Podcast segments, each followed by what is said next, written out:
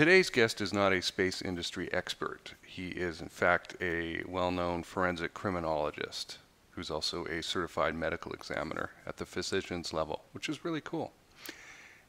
Why then is he on a show about small sats and process improvement with small sats? Because, hey, guess what? There's crossover from one field to another. What Dr. Ron is really, really good at is investigations, and that means slowing things down, measuring things correctly, and even little things like determining the correct starting point for where we should begin our measurement of the incident, whatever it is. okay? Now, if we look at the small sat mission failure rates, full and partial, from 2000 through 2018, there is about a 12% of mission failures that are unknown. Nobody knows why. Do you think maybe if we figured that out, what those causes were, we would be able to do a much better job?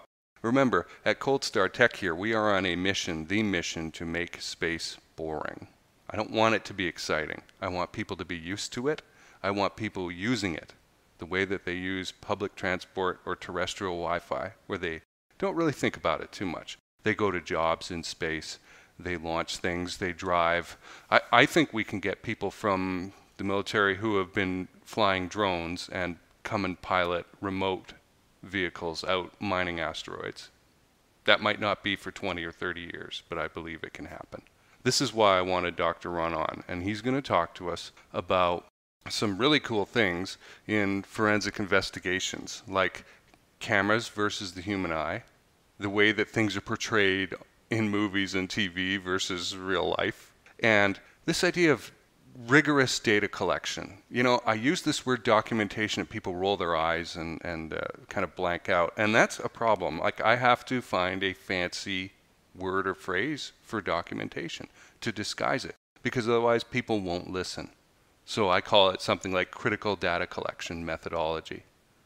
Ooh, what's that? I got to sit up and take notice. It's documentation. okay? Why is this so important? You will find out in this episode. So if you're running a CubeSat or small sat manufacturing operation and you're you know, this industry is moving. It, it started out, I mean, with the with the academia, they would make one satellite and launch it, right? And re- be really excited about it. And they wouldn't have much money. They wouldn't insure the thing. And it'd be up there and boom, it might just fail and nobody would know why, right? Or it'd work a little bit. Um, that's fine. But this industry is moving from a job shop, one off, custom kind of thing, like making a, a Boeing airplane or a German World War II uh, specific kind of tank, to a a, something that is more like a continuous manufacturing operation.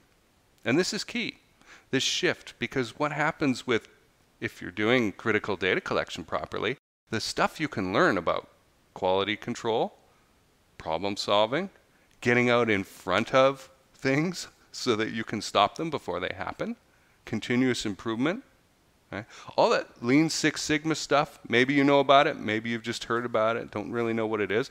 That, that really comes into play when you get more towards a continuous manufacturing operation, like we are beginning to see when a company like SpaceX says, we want to make tens of thousands of these. And you know they're only going to last for a few years and then burn up and need to be replaced. And so there's going to be this continuous launching of new vehicles. And what happens over time, we're going to see costs reduce, right? We're going to get economies of scale. And space is going to become boring, thank goodness. That's our mission, man, to make space boring. So let's bring Dr. Ron on. Listen up because he has got stuff to say that is directly relevant to you here in the space industry.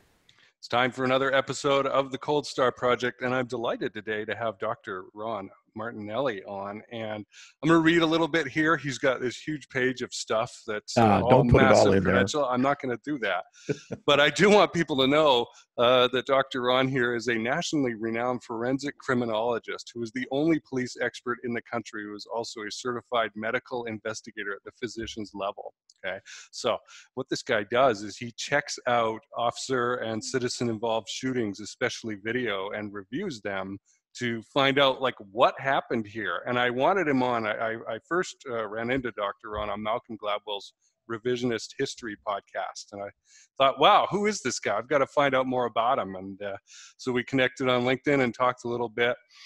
It's, it's really exciting the forensic investigations that you're doing. You've done over 350 of these. Uh, you were a San Jose Police Department detective. You do psychological profiling, all this cool stuff. I want to dig into a little bit. It's it's really neat, and and really why I wanted you on in the forensics and legal community, you're called the experts expert on this stuff. Really wanted you on to talk about the power of documentation and by having good documentation, what happens to the story. So, thank you for being here. Ah, well, no, thank uh, thank you for uh, for inviting me. I'm glad uh, we were able to take a little bit of a break today and, and mm-hmm. have this nice distraction, so we could have this this important discussion. Right. Well, let, us dig right into it. I've got a few questions for you here. What is the first thing that you tell law enforcement officers when you're training them? And, and what point in their experience level do they usually run into you? So what uh, I guess there's a couple of different questions there, and, and and the first question is, you know, what what do I tell them? And well, it depends on really what the subject matter is. But classically, if they see me, it's in regards to some sort of crime investigation, some sort of CSI work, some sort of forensic investigation. And so to answer that question, the, the first thing I tell them, remember, if you didn't write it down and you didn't document it, then it didn't happen. In other words, the other side can say whatever they want to say, and you can't refute it because you didn't document it. Okay, which could be terrifying, and, and, and you know. Yeah, and, and, you know, Jason, the, the documentation is is many different levels. Mm. So you know, classically, people think about documentation is that we're writing something down, and of course, you know, we always want to write something down, but documentation comes on many different forms: uh, uh photographic documentation, uh, audio documentation, video documentation. We're talking about body cams and mm-hmm. and dash cams because a lot of the stuff and and also CCTV surveillance cams because a lot of the stuff I do is a forensic reinvestigation. So mm. think of me as more likely than not a cold case detective. I'm on a couple of different shooting teams uh, throughout the United States where if an officer gets involved in an officer involved shooting or maybe even an in custody death, because mostly I mm. deal with death. Uh, you know that that's only about three percent of my practice. The the rest of my practice is cold case. Okay. So we've got all these different levels of documentation that may or may not have been have been recorded in that. Can can law enforcement officers rely on body cams? We see shows uh, today like Cops and and what's that? at Live PD. I watched a lot of Live PD. Uh, it's kind of fun candy for Saturday nights, you know. well, my my version of reality TV is Reno 911. Okay. okay and it's a comedy. All right, if you've never seen it, but uh, to to answer your question specifically, first of all, we see an amazing increase in the use of recorded forensic media. So we're using body cams, we're using dash cams, and that's been fully integrated into police practices and police encounters. That being said, uh, the answer to the question is we can't always solely depend on what those uh, forensic instruments, because that's what they are, they're forensic instruments, document because they don't pick up a lot of the nuances that the eyes will pick up, that the brain will record, uh, that the ears will hear or not hear. And so uh, that goes into a, a huge part and growing part of my private practice, which is referred to as human factors or psychophysiology. In other words, how does the human body react during stress inoculated mm-hmm. situations, adrenalized situations? Compare and contrast that with the forensic instrument of the body cam or the dash cam. All right. I mean, we could do an entire program on just the differences and and how uh, things are recorded, uh, both visually, auditorially, uh, experientially, as opposed to a forensic instrument, and then how that's applied in reconstruction of the incident and fact pattern, and then how is testimony presented to the trier of fact which is they're all very complicated issues, but they need to be done in every forensic investigation and presentation of evidence. Okay, so Dr. Ron, just to clarify this for our, our, listeners and viewers, what what do they bring you in for exactly? Because they're having you look at this evidence and this video evidence perhaps and you're, you're you're sorting through it and looking for things what are the kinds of things that you're picking out that somebody else wouldn't? Like if they stuck me in front of the computer and said watch this video what am i going to miss that you're going to see that they are excited about bringing you in for? Well you know i think that's a great question. And what I'll try to do is do the same thing that I do in a court of law. I, I synthesize very technical, scientific, and complex uh, things, and I, and I bring them down to a level that, that the average Joe can understand and resonate with. Okay, so let's just do that. So your, okay. your, your question is, what do they bring me in for? Will they bring me in for a whole bunch of different things? But I think your question is specific to the issue of documentation and these mm-hmm. body cams. Is, is that what you're asking right, me, Jason? Right. Yeah, let's go there. Okay, great.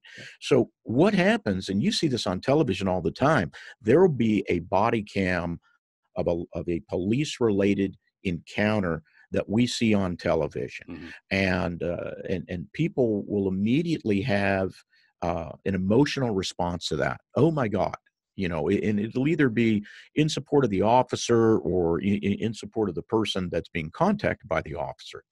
But what the people need to remember is that the camera it does not present a three-dimensional image. Mm-hmm. it's only one dimensional or at best two dimensional and what do i mean by that? Okay so you're uh, the camera picks up only what the lens captures but they're and don't forget these are focal plane lenses mm-hmm. and they don't capture uh, a 360 degree um, surface okay? So a 360 degree environment. If you wanted to see a real um, accurate portrayal of what could be seen factually you'd have to put that up in a drone and look and look down and, and then you'd see you'd literally see everything. But don't forget that that forensic instrument does not pick up what the human eye sees and the human eye doesn't always pick up what the camera sees hmm. and then the next thing and this is the, probably one of the most important things is that uh, human beings because we're sentient and we you know we have brains and, and we have cognitive processing sometimes that fails us hmm. and there's a lot of great peer reviewed research on that, a whole body of knowledge. And then, I mean, just tons and tons of actual uh, incidents where we can see that we have something referred to as stress recall memory. So, just to, to keep it really simple, picture the, the camera being the forensic exacting instrument that is able to record something. Okay, so we're recording an event.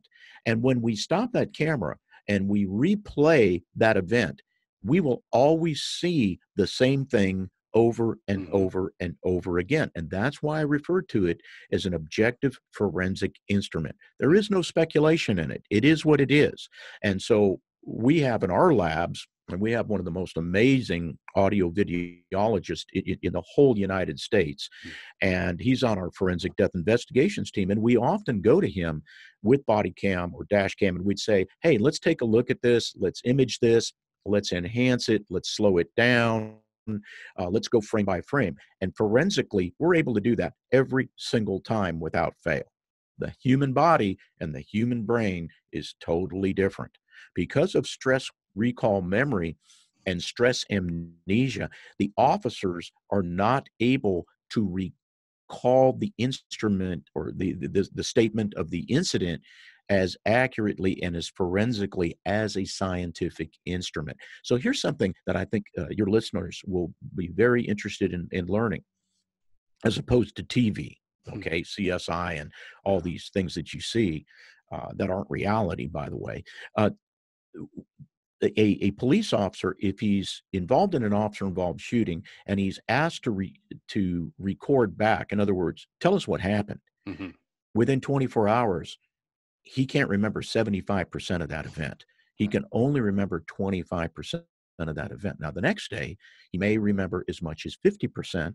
And after three days, 72 hours, he's usually able to get about 80 to almost 90, sometimes Mm. more than 90% of what happened. He's able to recall it. But initially, he's not. And what Mm. uh, investigators make the mistake on when they're documenting, okay, uh, is they ask the officer to provide an immediate statement. Mm. And then what they do is they use that statement, which is often disjoint. Uh, it's emotional because you know these guys might have just shot somebody, killed somebody, uh, maybe been injured themselves. They're going through all sort. I mean, they're victims, and then they're going through all this emotional, psychological turmoil and trauma. What what they may give out, and I just had a case in in, in Georgia, is, is a statement that's not accurate, and then subsequently that's used against them in the prosecution of the officer, Mm. where when we go in and we train officers on how to process you know officer involved shootings and, and in custody deaths we say look you only want to get because this is a dynamic which is well documented in, in about 40% of all officers in officer involved shootings what you want to do is just ask the officer to give you a, a brief summary of of where they were standing where the other person was standing uh, and what's all this stuff on the ground that we call evidence right? Eh, what is the import of these particular objects? Can you identify these objects? And then that's it all right that, that's all we want from them Hmm. because we need to be able to establish the crime scene always here's something we train them always better to make a big crime scene and compress it Hmm. to look for evidence than start with a small crime scene and expand it and the reason for that is it can be contaminated and literally every minute that the crime the post crime period happens uh, evidence is deteriorating uh, it's being stepped on it's being stolen. I actually had people come in during crime scenes active crime scenes see something cool and steal it. Wow. okay? I actually i actually had an accident once in san jose where the accident where a plane crash happened right above me. Happened right above me. Two planes collided right above me and pieces of these planes were were falling down on the ground and i actually had to stop somebody from taking a tail section away. They were Hmm. picked up a tail section and started to drag it out of this field it was absolutely incredible Wow. Unbelievable. well people that- go figure Yeah. Well, that that is some some very interesting uh, feedback. Uh, I've been in a few stressful situations in my life, and trying to recollect them events in the scenario or out of joint. They're they're uh, in the wrong time order. You catch these things as you go, right? And wow. So, okay, I, I'm curious if there's an event uh, that that has happened in in your experience where the documentation in a forensic investigation was misleading, and how did you catch the issue? Oh, great. Let's just talk about a case that was just adjudicated, uh, and your listeners can look it up.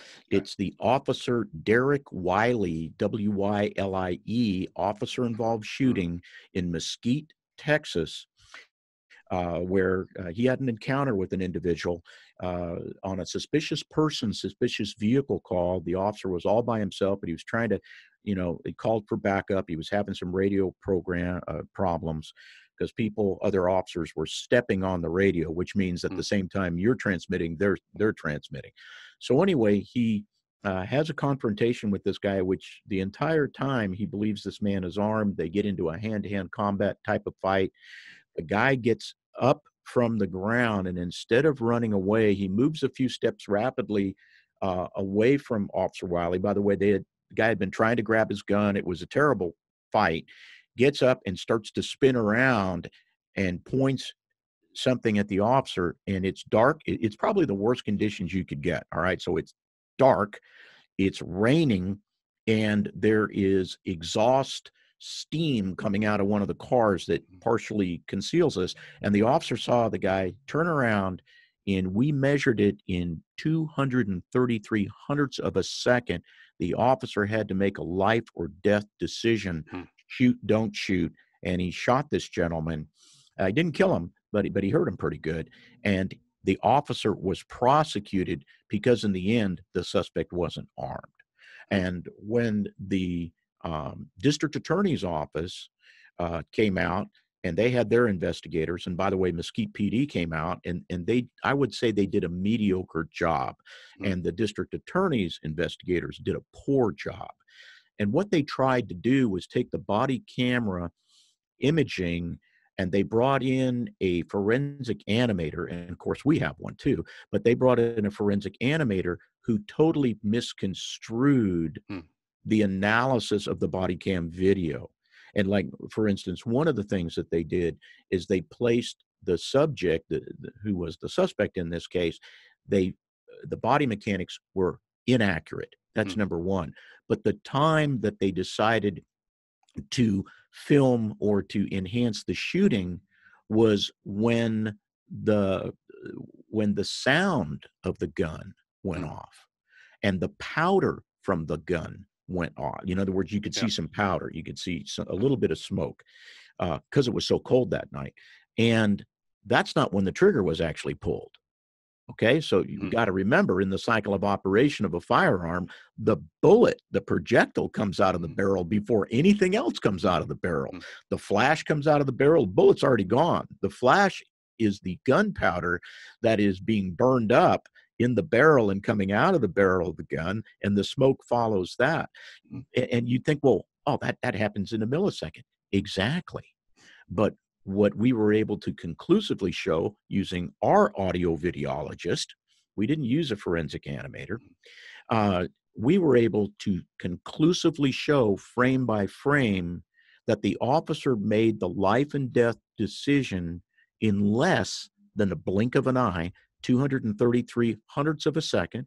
And for your, your listeners, just so that they know, the average blink of an eye takes place in three to four hundredths of a second. Hmm. And when we stopped the frame, the man had his hand out extended towards the officer in a fist in such we were able to enhance this video where you could actually see the back of the guy's knuckles now the officer doesn't see that okay so don't re- don't forget they right. see the hand and arm raised towards them in an aggressive manner as if the guy's shooting going to shoot him and but the eye can't pick up those nuances. They only go with what the what the eye uh, transmits to the brain is a reasonable objective life threat. So mm-hmm. that was really important for the jury to see that. And we were able to, you know, I got on the stand and I did did all the scientific stuff, kind of broke it down for the jury for them to understand, but did a compare and contrast, and we basically blew their case apart. Hmm. So again, you can take the same raw materials of, of evidence and interpret it different ways and who's got the best interpretation well correct can i can I give you one you more? know what you're talking about so yeah jason can, yeah. let me give you one more which was really yeah. kind of cool uh, and by the way that officer was acquitted speaking of another officer that i had acquitted up in uh, in the uh, area of new hampshire uh, we had a, an officer by the name of lynch and he was involved in a in a long vehicle pursuit with other officers. Anyway, the guy finally ends up stopping, and uh, everybody's screaming at him. They even had a canine there. Uh, get out of the car, get out of the car, and they're trying to get him on the ground, which is what we do to to minimize the suspect's ability to get up and jump or fight us or draw a weapon. Well, at the same time that all this is happening, there's a helicopter, there's a news helicopter up over the top of this whole thing.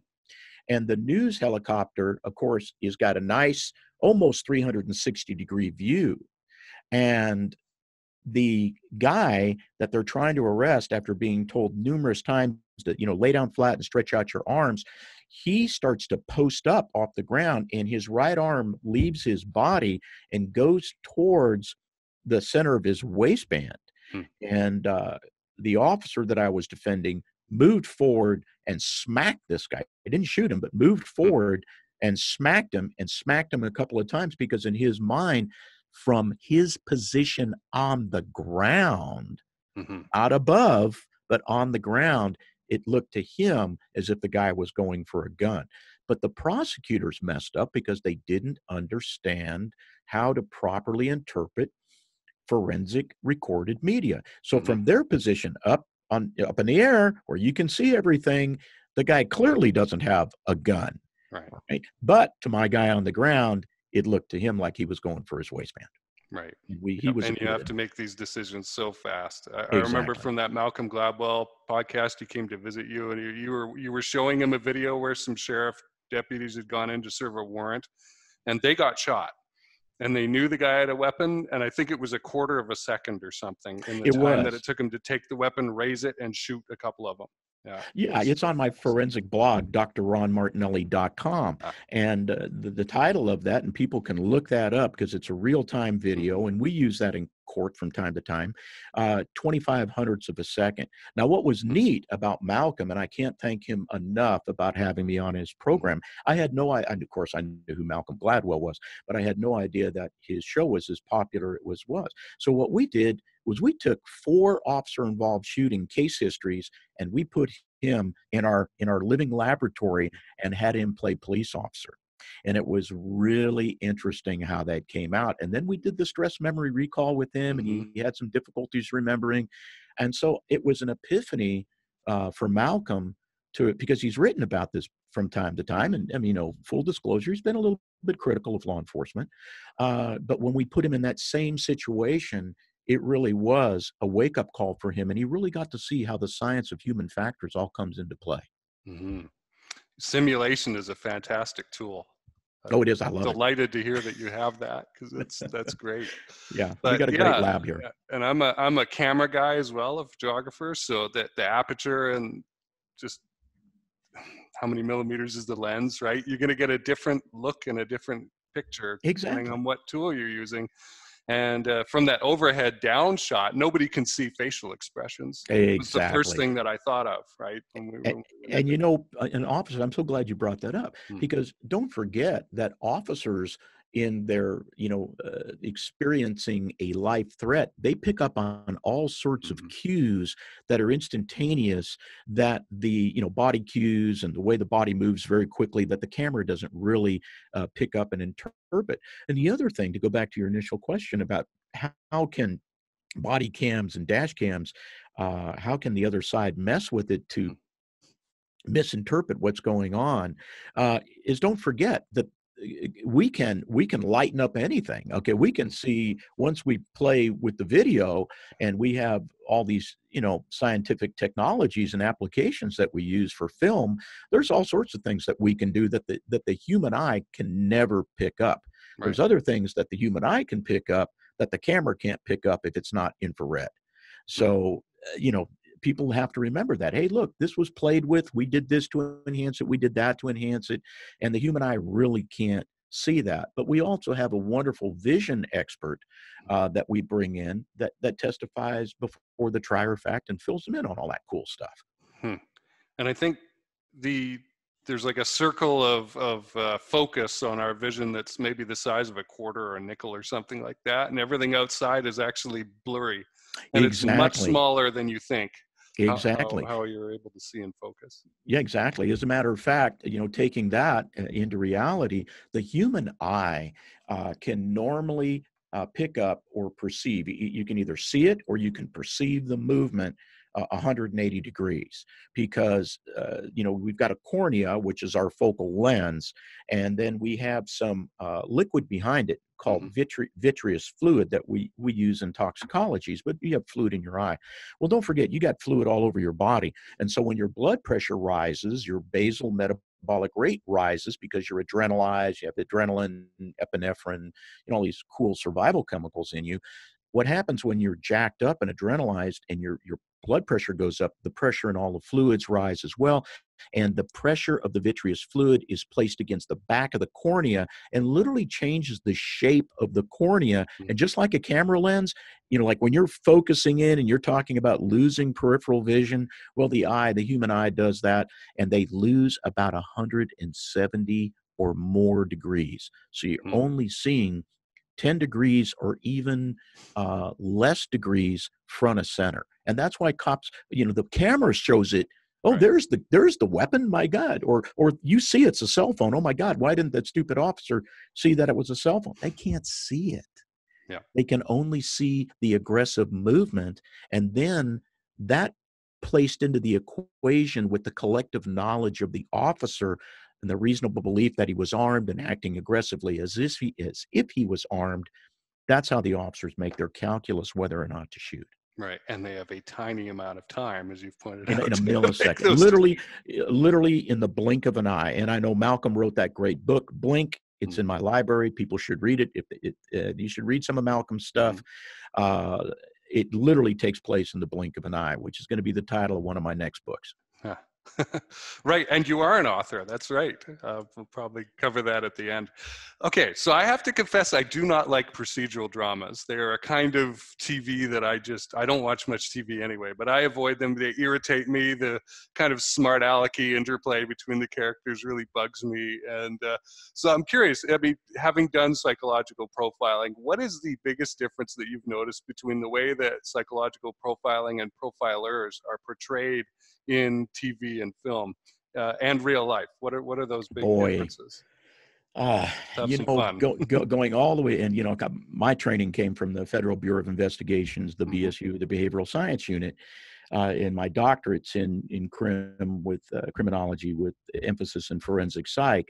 So uh, I think the biggest uh, thing that I see uh, with the mind detective sort of shows is that you only bring in a profiler uh, on a couple of occasions. Okay, mm-hmm. number one, if you've got too many suspects and you need to narrow it down, or you've got no suspects mm. and you have some evidence, and you literally need someone to uh, revisit those crime scenes, revisit those evidence, look at things like proprietary interest, which is huge.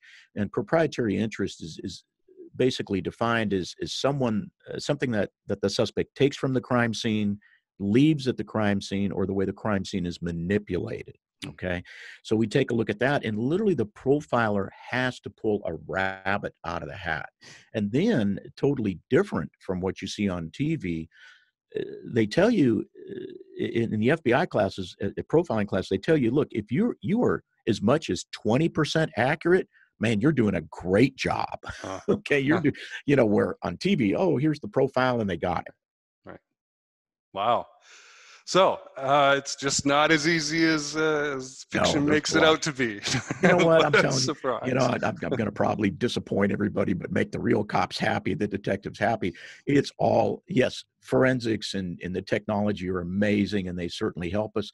But you know what? It's all about talking to people. It's all about, you know, gumshoe work is, mm-hmm. you know, I'm an old dog, so we talk about the gumshoes, you know, walking the neighborhoods, doing the canvases, getting the information, taking the tips and and and just reconciling these crime scenes, disorganized, organized crime scenes.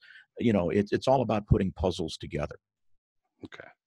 I want to move into the importance of good documentation, uh, which is probably where we'll end up for, for this show uh, you're an expert witness. You can go on the stand and, and testify and that kind of thing. And, and people take your opinion very, very seriously, as they should.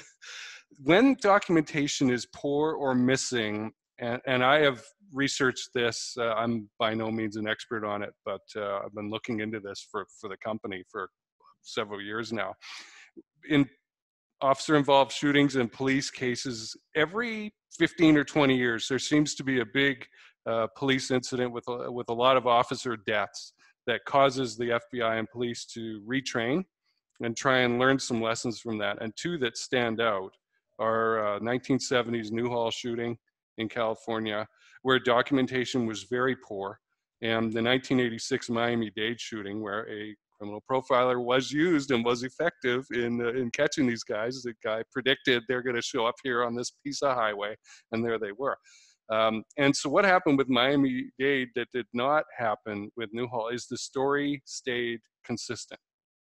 And, and Newhall, it changed. Um, people, people even got the year wrong after a while. So what I guess just for our listeners, four police officers, as I recall, were killed in about two minutes in, Newhall's um, situation.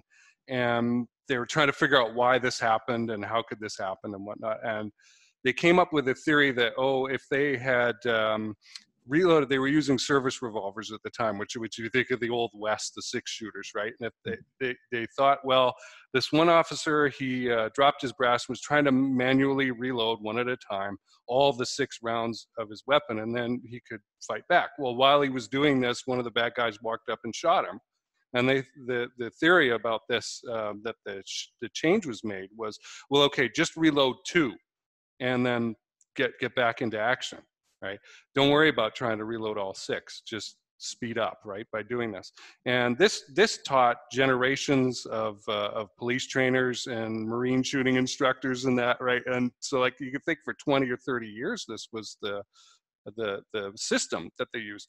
And by the time the 2000s was were rolling around uh, some of the people who were involved with the newhall shooting you know reacting to it started meeting online and discussing hey what do you know and what do you know and whatnot and it turned out that this this story that this entire training regimen had been based on may never have happened and that to me when i read that and heard that uh, there was a video about it. I was like, oh my gosh, this is insane. And it's so applicable to business, any business, where you think you know what happened, you change policy based on it, and then you find out, no, the lessons that we thought we learned, we actually didn't learn. So, how do you ensure that that story does not change over time? Wow, uh, there's so much in there uh, mm-hmm. that you that you stated, and I know a lot about both of those shootings yeah. because I've studied both of those to. shootings. Uh, and, and, let me uh, help your listeners with a couple of other mm-hmm. nuances of the Newhall uh, story. Uh, what you were talking about with the revolver is correct, but really, what what the what they found at the crime scene when they examined the officers' bodies is they had taken the brass and stuck them in their pocket, so they mm-hmm. didn't they didn't throw them on the ground. Okay. They, they took time to to take take the gun, clean their gun out, right? Put the brass in their hands and then stick them in their pockets. So that was one because that's the way that they were taught on the range because at right. the CHP range at the they were all California Highway Patrol officers. Uh, and by the way, there were two officers that got in a gunfight. They were both killed. The next two officers came right behind them and they were both killed and, and the same mistakes were made. Right. So, and then one of the officers uh, had gotten so scared that he had literally ejected every round out of his every live round out of his shotgun. So the first thing that we looked at was that understanding that you can inculcate bad memories. Mm. Okay, so you want to inculcate or ingrain good memories, good safety memories, not bad ones, because mm. when you're in a in a gunfight, when you're in a high stress incident, you're not doing any cognitive processing. Right. It's all what we call um, eh, you know subconscious mind subconscious memories and and there's a really cool experiment uh, you know that you can do sometime and and and I'll tell you what it is and your people can do it your listeners it's kind of fun to do is uh, in your best handwriting in three seconds sign your name in the best cursive handwriting mm-hmm. and then do that experiment over but do it in the other hand okay? And you'll see that one signature is is nice and the other signature lo- looks like you're under the influence of drugs and that's how the mind works. So the first memory you've signed your name a million times and so you don't even think about signing your name. The second one because it's now in in in the uh, in the back in the midbrain okay in the subconscious mind. But when you tell somebody okay now switch hands they have to immediately go from the subconscious mind to the forebrain and use cognitive processing. Mm-hmm. the same thing happened with those poor officers. They were trained poorly. Now in the miami-dade uh, shooting uh, that was a, a, sort of a different set of circumstances. But mm-hmm. what the officers found is that in high stress situations, not only were they shooting poorly, but they couldn't put the people down. Mm-hmm. And, and what we learned from that is you keep shooting until the threat has stopped. Right. And that's why we classically will shoot a certain number of rounds and, and officers will keep firing until that threat is down. People think you know, because they say on TV, shoot to kill. We never are trained to shoot to kill. Where no matter what target is presented, we're always trained to shoot center mass. All right. And we shoot until the threat is down. The thing to remember in the Miami Dade shooting is one of those guys had 26 rounds. He was mm. shot. He had 26 rounds and he survived 25 of the 26 rounds and were able to continue to kill officers. So, you know, we you know we we teach them the whole memory thing and inculcating good memories. As far as documentation is concerned when you have these crime scenes no matter what it is the documentation begins the second you get there and continues for every second that you're on scene. So you have to photographically uh, first document and you know you have to take several different photographs of evidence from from different uh, you know perspectives you want to make sure that you're using a recorder uh, that you're using video cameras that, that you're also writing and you want to make sure that you can fill in the pieces of the puzzle because again if you didn't write it down it didn't happen. And and then people on opposing sides if you don't write it down then they get to write the script. So you're writing a script you're writing a fact pattern factual objective script but the other side is not so the other side is going to take your mistakes and they're going to capitalize on that Okay. So let's say, well, our, our listener is a business person, let's say, and they're like, well, Dr. Ron, Jason, I'm not going to be involved in a shooting and I don't need to be acquitted, or, uh, you know, or, or find out whether I did this correctly or not. What, how important is it for, for a regular person, a business person, to have systems in place to document events, in your opinion? Oh, that that's a great question, and uh, you know, I guess I am a business person because we do have a successful yes. business here. But but I'm also uh, I'm also privileged to be married to one of the mm. top business women in America, and she's got a huge business. And we I've learned so much from her, mm. and so that like problems like it, let's say you're in sales or something. My wife deals with a lot of sales issues. It's so important to write good emails to people mm-hmm. that documents a conversation. So if you're placing an order, you know, you and you're having a conversation with a salesperson or a vendor or something like that, you need to be able to document the fruits and the talking points of that conversation and send it back to them. One of the big problems that we see in business, and, and, and it's not only in business, it's in every uh, walk of life where there is interaction uh, between some sort of vendor or some sort of entity, governmental entity, I don't care what it is, people do not read anymore. They don't read emails. The evidence is right there. What is needed is right there. And these younger people, because they're so used, it's kind of a millennium thing. They're so used to texting and that things are moving so fast that their eyes move too fast and they've trained their eyes to get bored too fast and they they don't look at the context they don't look at the words the language and the context of what is being documented and they can make all sorts of mistakes so if you're in business and you're going to have a meeting uh, with your staff here's what you do. First of all you tell them what you're going to tell them then you tell them and then you tell them what you just told them that's verbally but then you document the conversation and the talking points and you send that and we always do time and date stamps on everything because we're always dealing with attorneys and state and mm. local and federal and even international governments and my staff has been trained to document those conversations if you didn't write it down it didn't happen and if you don't write it down that it did happen and it comes back to you you need that because that's your backup system that protects you, CYA as they call it. Right. And uh, yeah, folks listening think that that sounds basic. Let me tell you, most businesses, organizations don't do well with the basics. If you just mastered the basics, you would be very, very good. Yeah, you know, you don't have to go through all this technological mumbo jumbo. Mm. Uh, you know, business is still about people talking to people, hmm. but it's also about documenting conversations to ensure clarity of what is discussed in agreement or consensus with what is discussed. Okay. Dr. Ron Martinelli, let's finish up.